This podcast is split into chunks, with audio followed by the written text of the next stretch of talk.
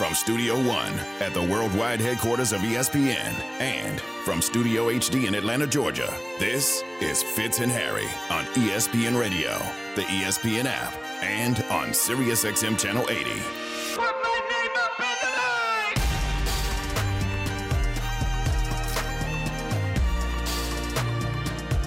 line! Game seven, everything on the line.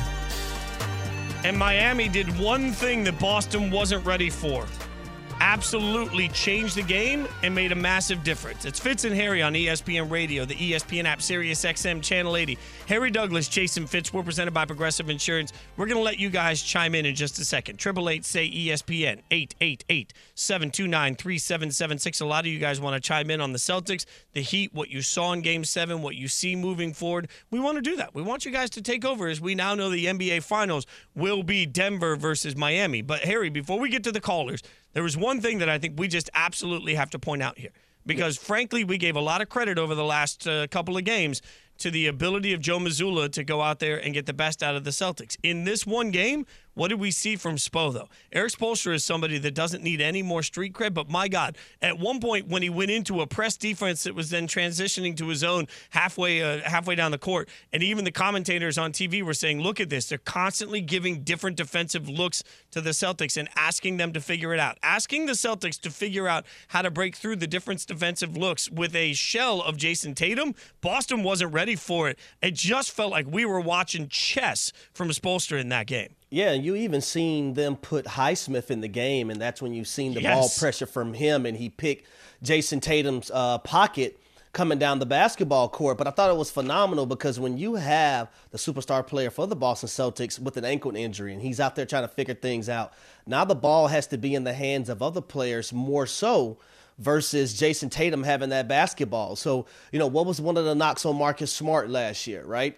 He couldn't orchestrate things from a point guard perspective, and that's why they went and got Malcolm Brogdon. But now the ball's in Jaylen um, Jaylen Brown's hands more, and we've seen him become a turnover uh, machine. But also going to that zone, which was very effective, I think, in this entire series, that also allowed the Boston Celtics to just jack up three points, uh, three point shots, and not have a good uh, shoot a high percentage from the three point land. So, uh, tremendous job by Erik Spoelstra being able to show different looks uh, defensively and make the Boston Celtics have to think on the fly. Especially when the Celtics are missing so many of those shots. We want you guys to chime in. Triple eight say ESPN.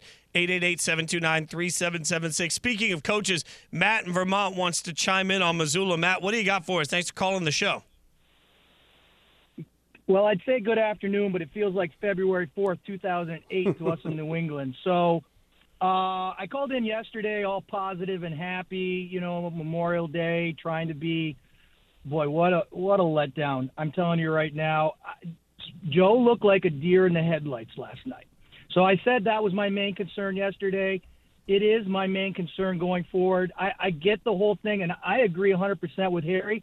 If Brown wants to be there, I think you pay him, but he's got to make sure, and he's got to make it public. If you want to sell it to the to the fan base in New England, Brown's got to got to be more emphatic. I listened to his uh, interview with you guys, and uh, you know it, it sounded like he was on the worst date ever.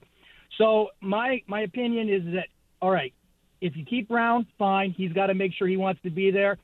But we got to do something with Joe. I don't know. Get him a tutor class, summer school for him, or something. I don't know. Matt, I look. By the way, and thanks for the call, Matt. And Matt, you know, Matt, I, lo- I love the confidence yesterday. I love the honesty today. I'll also give you like a 48 hour rule too of just where for 48 hours everything sucks. When you watch your team lose like that, Harry, everything sucks. Yeah, it I- but I, I will at least point out something that I, I pointed out to our show staff meeting this morning.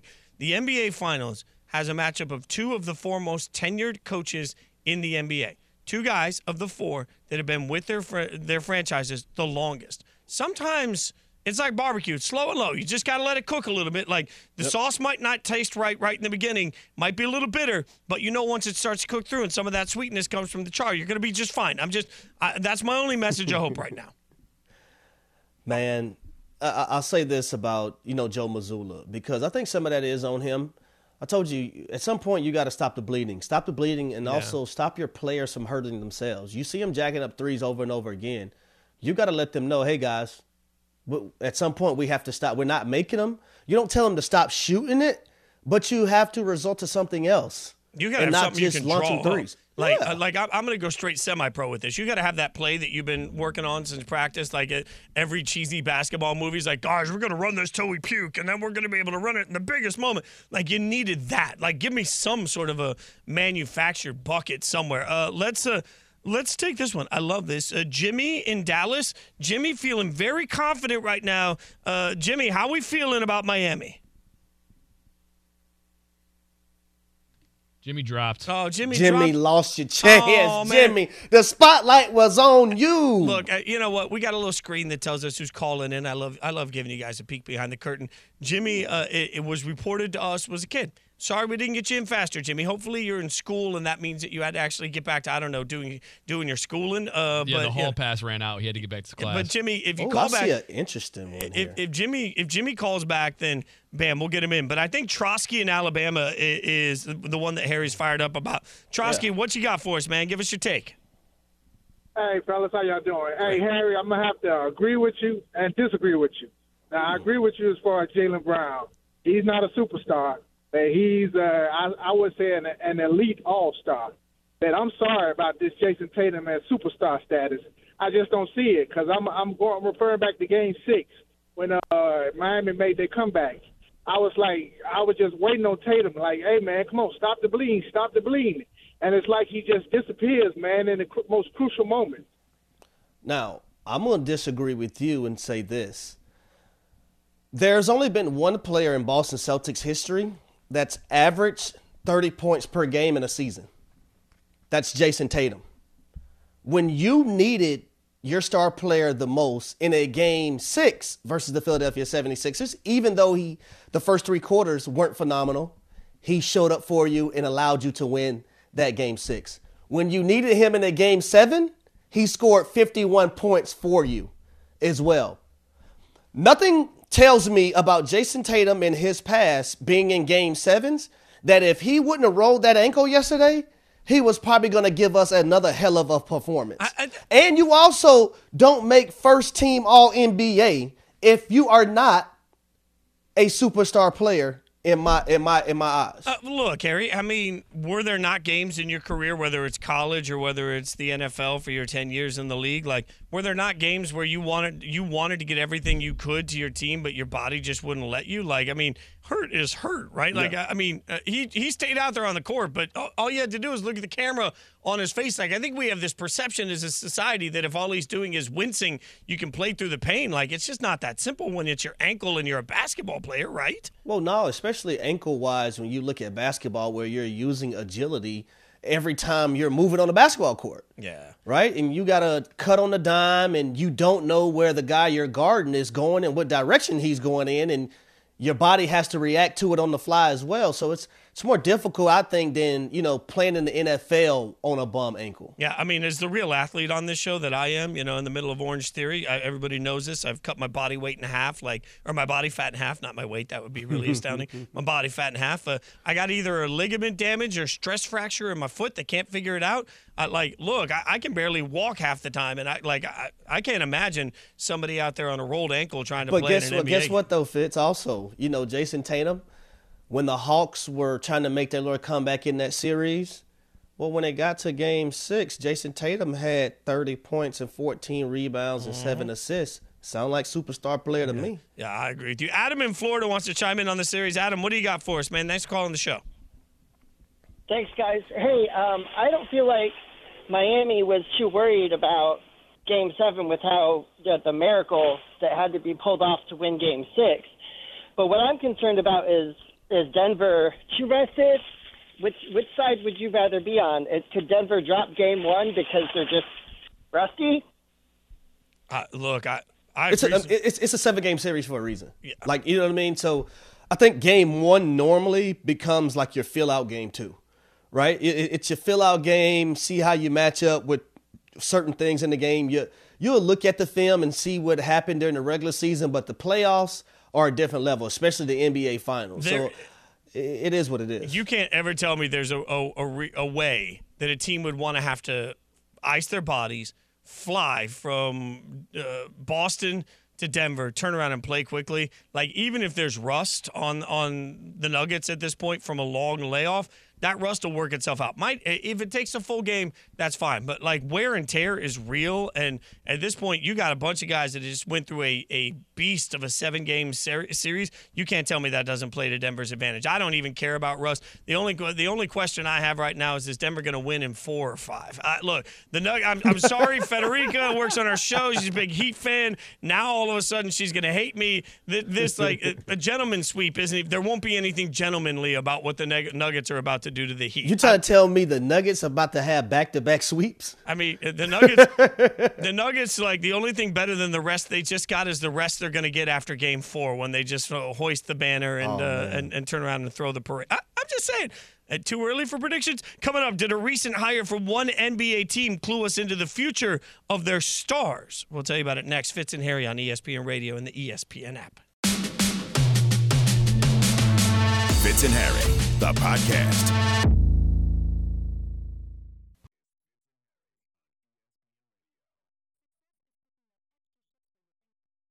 Breaking news the Philadelphia 76ers have fired their head coach, Doc Rivers. On Sunday, the Sixers lost the game. I said immediately that they just cost Doc Rivers' his job. Closeout games, not his best self. This is not just on Doc. When your team, led by your superstar Joel Embiid and James Harden, are literal no-shows and not one but two consecutive closeout games, I don't think it was the right decision.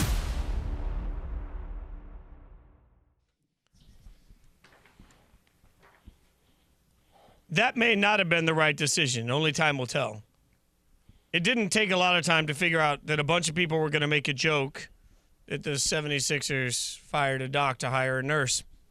Because we know that the 76ers have hired Nick Nurse as head coach. It was everywhere yesterday. I think everybody thought they had the same creative idea at I the mean, same time. If you're asking me from past experiences, past experiences before I was married, you know, nurses are sometimes a little better than doctors.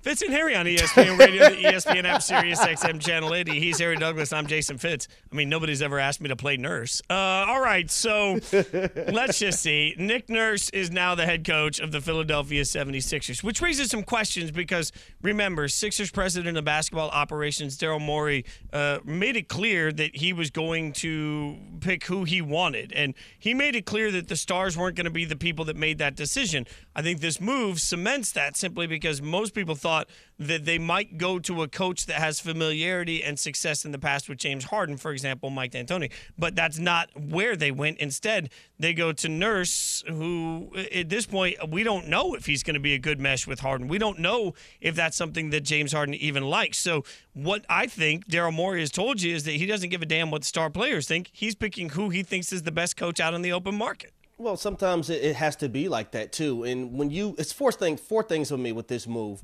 Number one, Nick Nurse was the best guy on the market. And I can't help but bring up also a guy that coached under him, Adrian Griffin, who's probably going to get the Milwaukee Bucks job, right? So that tells you everything you need to know about Nick Nurse, on top of being able to have a Kawhi Leonard go win an NBA championship. I don't care if people say it was luck or not. I don't think you can go that far and just have luck. It has to be some of your coaching principles and some of the things that you stand for.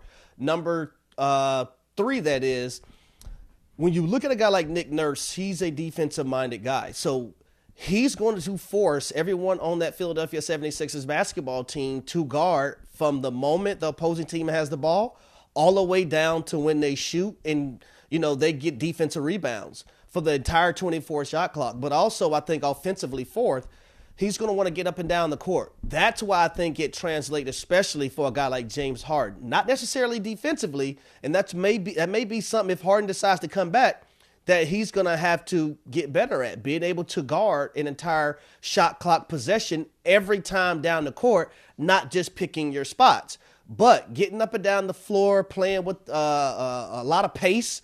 That's something that James Harden likes to do. Um, I love the move. Nick Nurses, I thought was the best guy for the job at the time. Um, he he has that job now, and let's see what the Sixers are going to be able to do. He has a championship pedigree. He has respect in league circles. Now we have to figure out exactly, you know, and according to multiple reports, part of the finalist process uh, for for the Milwaukee job, for example, was sitting down with Giannis Antetokounmpo. Right, that doesn't surprise anybody. So you've got to look across the board and then ask yourself, okay, uh, did the 76ers do the same? How does Joel Embiid feel about it? How does James Harden feel about it? We don't know. We do know how Doris Burke feels about it. Doris Burke, ESPN NBA analyst, said this on SportsCenter, the 6 p.m. edition, about what the 76ers should expect from their new coach. Well, here's what intrigues me about Nick Nurse. Think back to the 2019 finals and how what happens in the NBA. He goes to a triangle and two and a box and one, and all of a sudden, the NBA, you see teams now have that as tools in their tool bag. He is incredibly creative on the defensive end of the floor. I think he's a tremendous coach. But I would say this to you Does the roster at all change given how he likes to play aggressively? You've got to be locked in and focused and be thinking for an entire 24 seconds. And then Joel Embiid. Nick is a guy who, very much like Tom Thibodeau, will play his starters big minutes. So those are the two things that came to my mind first and foremost. Harry, Yeah, I think I, I think the thing that st- stood out right there from uh, for me from Doris was, you know, how is this roster going to change with the way Nick Nurse has to play, uh, loves to play, up and down the court, um, tight net defense, communication, changing things on the fly if you have to. Everyone, all five guys being assertive on that end of the court. How many guys are going to be able to buy into that? And if guys can't buy into it, then you need to get those guys out of there and bring in the guys that want to do that. which is going to take a second. Fitz and Harry brought to you by FanDuel Sportsbook. Make every moment more. The 76ers basically acknowledged that it wasn't working with Doc, right? So they acknowledged that they needed change. Now they bring in Nick Nurse. A couple of things that I think really stand out here. One, to your point, they are going to have to look at their roster now. And what they're telling you is that they, more than Joel Embiid, more than James Harden, more than anybody else, what the 76ers organization has told you in this process is that they believe in Daryl Morey, their GM. And they've given him the autonomy to go out and do this. And this is the move he's decided to make. With that, though, will come a different set of expectations. Like we talked earlier about how the Golden State Warriors are a new chapter. This sort of puts any end to the trust the process conversations forever, I hope, and puts a new focus on roster construction for the 76ers as they're built now. And also Nick Nurse. Eh, There's a big difference, man, between being the coach in Toronto and the pressure that comes with the Raptors versus the pressure that comes with the 76ers. Philly fans are not looking to be patient. They're looking for results right now. Nick Nurse going to have to figure this thing out on the fly with a bunch of eyeballs. And what you saying that fits, the expectations and the goals don't change for the Philadelphia 76ers. That's to win an NBA championship. And I think I think this team was a lot closer this year than a lot of people give them credit. Um, they had an opportunity being up 3-2 against the Boston Celtics to be able to go to a Eastern Conference Finals for the first time since I believe it was 2001 back when Allen Iverson was able to do it and they came up short. Uh, on the opposite side of that, you had a guy in Jayson Tatum, right? And I can't help but think about these things, man. You had an opportunity to get that guy, a guy that's going to the NBA Finals right now. You had an opportunity to keep that guy, and now you're still trying to hope and you have a lot of dreams and aspirations to be able to get to an NBA Finals. That's the goal. It won't change. That's the expectation. It won't change. Yeah, and every single person that wears a piece of 76ers gear, whether it's to work, wearing a hat, or whether it's the wearing the uni, either way, they're going to have to look in the mirror and they're going to have to figure out what role they have and why Philadelphia is exactly where they are. All right, what changed for the Heat last night? How did they get the win, and what should we expect for them moving forward? We'll ask one of our favorite experts next. Fitz and Harry, the podcast.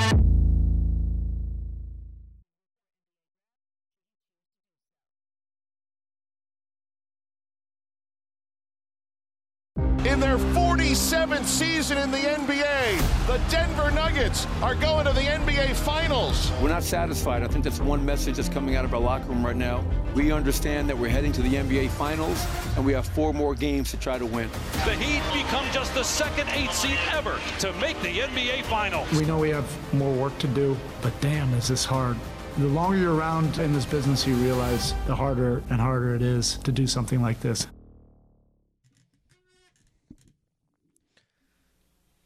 I respect that sentiment so much because it's something that we've talked about on this show. Fitz and Harry on ESPN Radio, the ESPN app, Sirius XM Channel 80. Harry Douglas, Jason Fitz, presented by Progressive Insurance. And one thing we've mentioned a million times, Harry, is that you can't just presume you're going to get back. You can't just turn around and say, "Well, because we were here this year, we will be back next year." And the sentiment is, is like, "Hey, I want to appreciate it, and that we still have so much to do, but damn, is it hard to get here?" I mean, you know that from all of your years playing. I, I mean, fans know that from the years watching. Sometimes the easiest thing to do is just look at it and say, "Well, you got here." But not realizing that it's almost impossible. In fact, we're going to get some expertise on this, not just from our eyes, but also from the NBA's eyes. Because big news that's breaking. You just heard Christine Lisi mention it on SportsCenter. Bob Myers is stepping down as president and GM of the Golden State Warriors. That has a lot of us wondering what's next for Golden State. Tim Legler joins us, ESPN NBA analyst. Tim, I know we got a lot from the games to get to, but first and foremost, for the Warriors, what does Bob Myers stepping away mean to you? Well, a couple things. I, think first, um, it, it means that he said, you know, his quote is, I think, sums it up. Sometimes it's just time. I think he probably looks at his impact on this particular group and the run that they've had, um, and realizes maybe, you know, they, it's time for a fresh set of eyes in that organization. And there's also probably another more challenges out there for Bob Myers that he's looking ahead to, and maybe he feels like he's gotten everything he can out of this particular position in terms of value added to the organization. That's how I interpret it. I certainly haven't heard the last of Bob Myers with regard to the NBA, and I think for, in some ways for for Golden State, maybe this is you know something that could give them a fresh look uh, in terms of somebody having a different perspective on on what they can do uh, to try to continue this championship window because I don't think it's closed yet. You know, I think as long as Steph Curry is operating at the level that he is, you're still in the championship window. But it's going to take a lot of creativity on how you rebuild the rest of the roster. All right, Legs, let's get to the game last night. I want to know what adjustments did you see Coach Spo make from game six to game seven that helped them change the tide? Well, I think, listen, the first thing that they were able to do, um, their zone had just got better and better each and every game in this series. And, and I don't think Boston did a very good job of attacking the zone in the three or four different ways that you have to to make them pay for it. Most NBA zones aren't very good. There's a reason guys don't want to play it, they don't practice it very much, and it requires an incredible amount of communication to, to, to cover every area that you need to.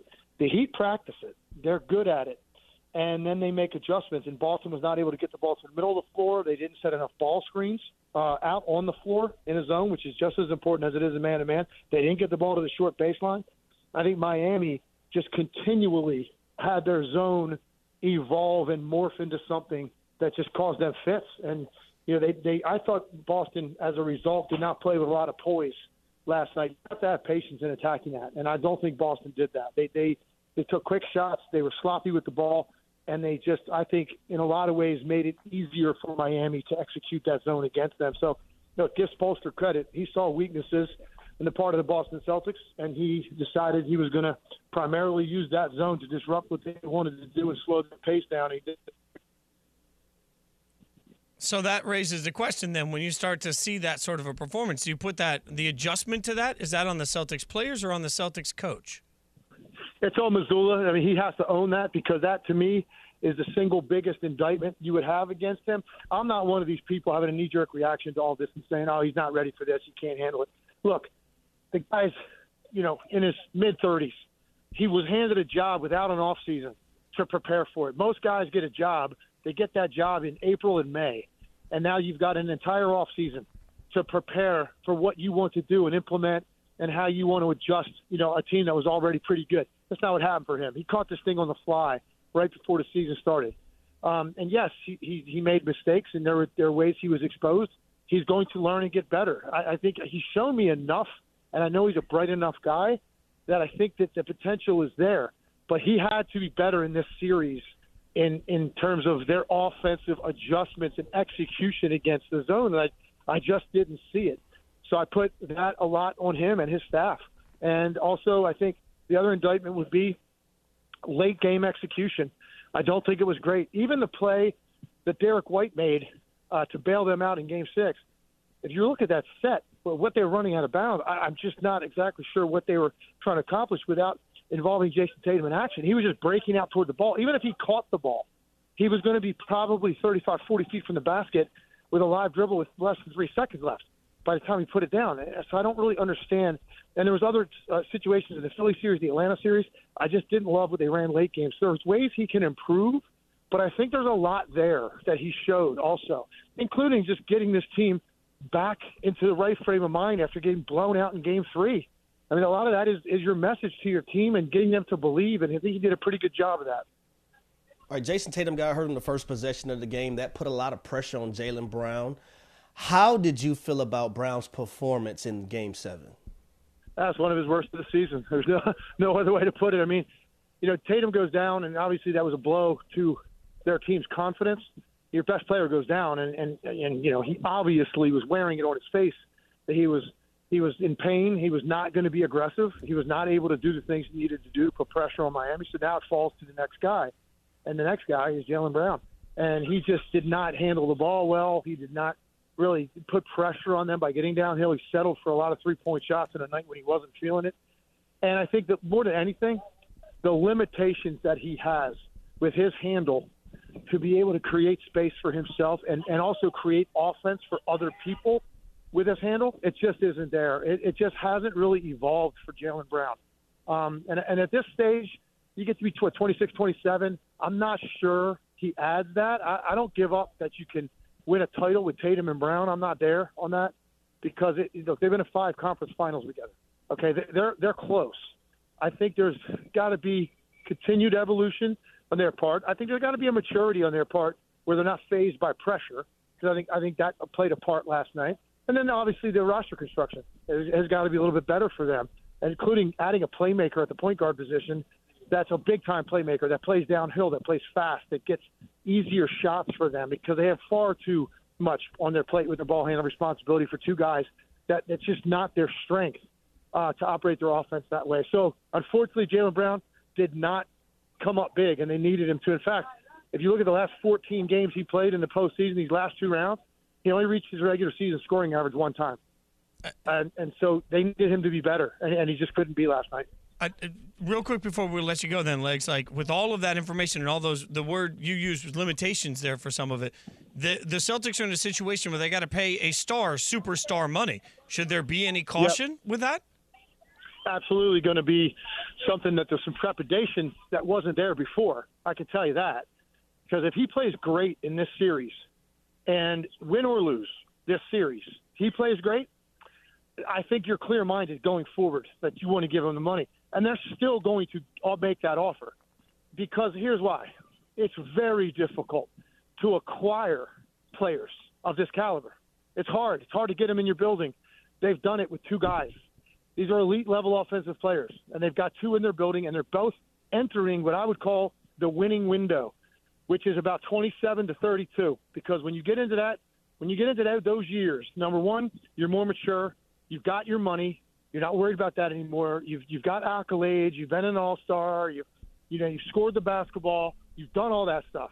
It starts to become only about winning, and they're just entering that phase. And they've already been to five conference finals and a finals, and they haven't even got to that window yet. That's going to be starting now.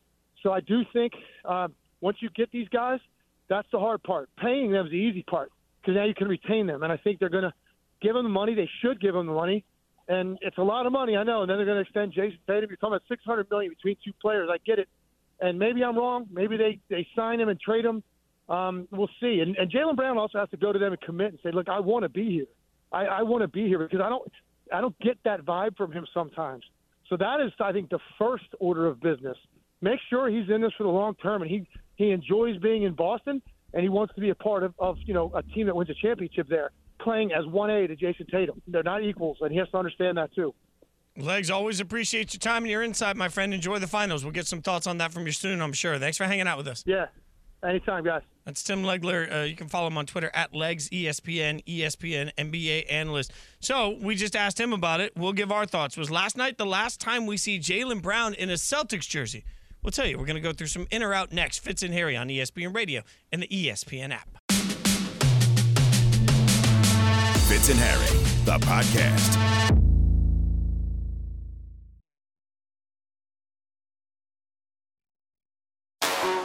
What are Jason and Harry hot on? So hot. So hot. And what are they cool on? It's in or out Are you in or out? on Fitz and Harry. All right, he's Harry Douglas. I'm Jason Fitz, Fitz and Harry on ESPN Radio, the ESPN app, Sirius XM Channel 80, presented by Progressive Insurance. Triple eight say ESPN 888-729-3776. The game is simple. Devin will present a, a, a statement to us, and then we will decide if we agree with it or we don't. In or out. For example, I'm just going to start one here that's totally off the rails before we bring Devin in here. But I, I'm going to game one of the Stanley Cup final. It looks like this is basically a done deal. Uh, in Vegas, uh, Vegas against Florida. Here's the question. I have a press credential. That's how I'm getting there, an ESPN credential. In or out, I can wear my Vegas Golden Knights starter jacket that I just acquired. That's just gaudy, like it is exactly what you think. To the press box, because the press box is supposed to be professional. I feel like in or out, like I'm in on walking in in a oh Vegas. Like it's going to be cold inside the arena, so I got to wear a jacket anyway. I'm in that I can wear the Vegas Golden Knights starter jacket, right? Do you have to be in the press box for the game, or is this I just don't to know. get if you I have a into the credential, game? I can just stand wherever I That's want. what I'm saying. If, if you're in the press box, you No, might not want to no, wear it, no. but There's if, free food in the press box, so there's free food. So, so, maybe so, take off so your here's jacket, the thing. yeah. Here's the thing. And there's been moments where I've ran into this with teams that I support.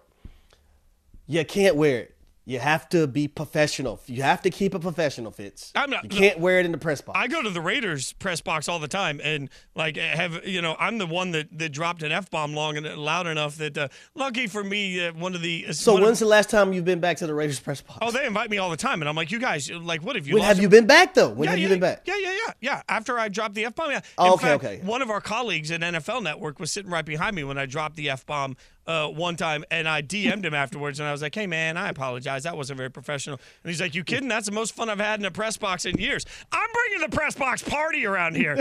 All right, so we're in. I'm wearing the starter uh, starter jacket. That's perfectly handled. Oh, All right, Devin. goodness. just don't just don't get forcibly removed from the game. Uh, All right. I also did that loud so our boss Justin Craig could hear it, and then he'll actually come and tell me if I have to wear a suit. Go ahead. Nice. All right. First up, in or out on Jimmy Butler winning the Eastern Conference Final MVP, the Larry Bird Trophy, over Caleb Martin. Harry, let's start with you. I'm in on this because for me, the Miami Heat winning the Eastern- Eastern Conference Finals just didn't start with them beating the Boston Celtics in that series. The they had to go through the number one team, not just in the Eastern Conference, but the NBA, which was the Milwaukee Bucks and Giannis Antetokounmpo as well to do that. Also, they had to win against the New York Knicks and go to Madison Square Garden on a consistent basis and then also win this series against the Boston Celtics. So I'm fine with that. If now if we're just talking about just this series, then it should have went to Caleb Martin. But if we're talking about in totality, then it should have went to Jimmy Butler as it did. Uh, by the way, Jimmy Butler won by one vote. One vote. So I feel like at some point uh, this was close. To your point, if it was a playoff achievement award, yes, Jimmy Butler. But for me, Caleb Martin was the most important guy in game seven. And when you're the most important guy in game seven and have been throughout the course of the series, I personally, if I had a vote, would have voted for Caleb Martin. Look at me being all professional with the way I answered that. Go ahead. He Ed. was a difference maker. All right, Fitz, in or out on that being the last game last night, we saw Jaylen Brown play in a Celtics jersey. I'm out on that, and it would make sense. I'm not out on the the Celtics being afraid of spending the money for reasons we've been talking about. My mind has changed on this a little bit, but man, I just have a hard time believing that Jaylen Brown isn't back for the Celtics. It's too hard to find superstars.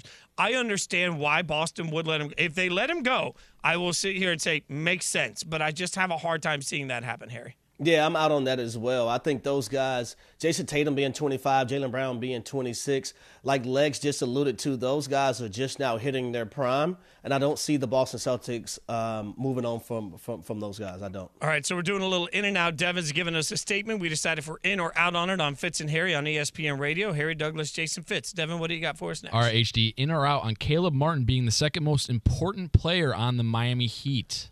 Ooh, so this gets a little tricky, Dev, because I feel like at this moment right now, Caleb Martin is the second best player for the Miami Heat. But going into the NBA Finals, he is not the most important player going into that series, especially when the Denver, uh, the Miami Heat are going to be facing the Denver Nuggets. I think that's going to be Bam Adebayo because he's going to have to guard Nikola Jokic on a consistent basis.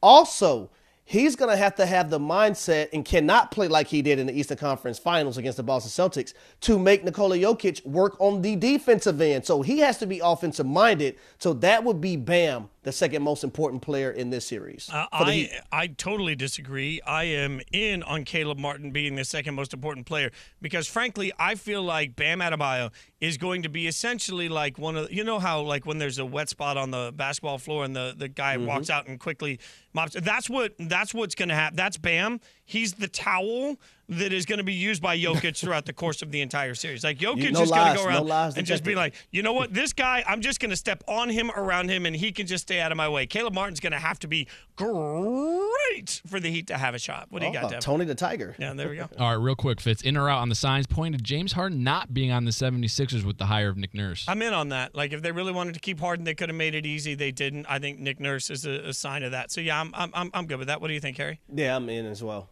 Look at that. I mean, there we go. Uh, Just like that, bam, we got answers. We have cured all of the evils. And, and all I can say is that our boss, Justin, has come into the studio. So I'm sure I'm going to get an answer on my Uh-oh. starter jacket and my face tattoo. Like, can I get my face painted? I, Make him dress up, Justin. Make like- him dress up.